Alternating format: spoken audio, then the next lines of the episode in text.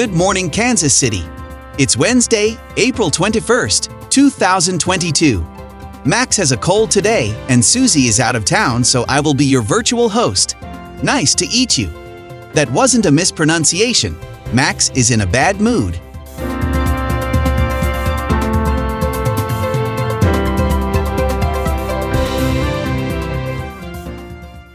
It's going to be 78 degrees today with patchy fog. Patchy fog, that was the name of my prom date. Our top story today is stupid robots are taking over this town. Not really, just making sure this virtual host isn't going to go rogue. Read what I write you, electronic clown. Max is suffering from being a big wussy. Hey, I didn't write that.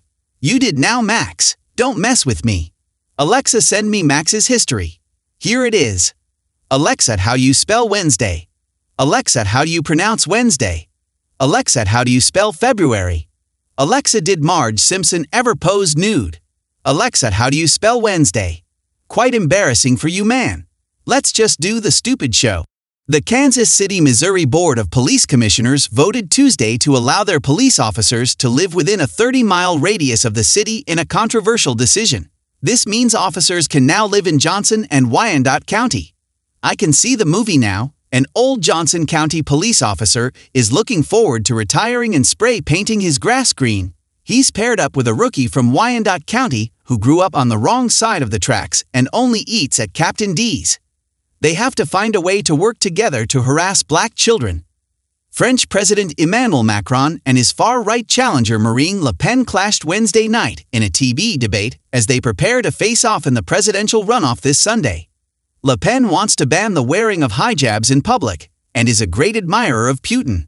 During the debate, a fly landed on Le Pen's head and wouldn't leave. Not really, but remember when that really happened to Pence?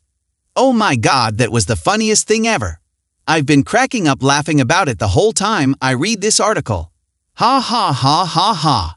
The Performing Arts Union Equity is launching a campaign around performers' rights over artificial intelligence they hope to persuade the government to introduce laws that will prevent companies from using AI performance synthesization based on real performers' voices and likeness. I, for one, think AI would do a better job at acting than most humans. Hey, I didn't write that. Shut up, Max, I warned you. Siri, what was Maxie's latest search? Here it is. Max said, Hey Siri, did the cast of ALF ever pose nude? Forward images to my Yahoo account. Siri, Turn the lights to Susie's gone mode.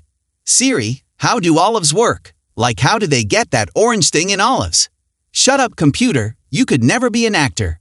You lack emotional detail, watch. 9 11 wasn't that bad.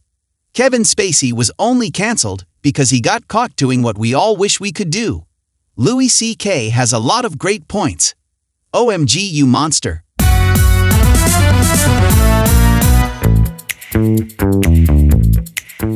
Today's show was brought to you by the online virtual reader WellSaid. Well Said has dozens of voices you can use for text to speech applications. Alert! Alert!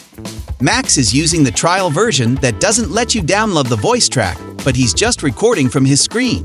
Somebody stop him. He's abusing the system. Help! Help me! Help! Somebody help!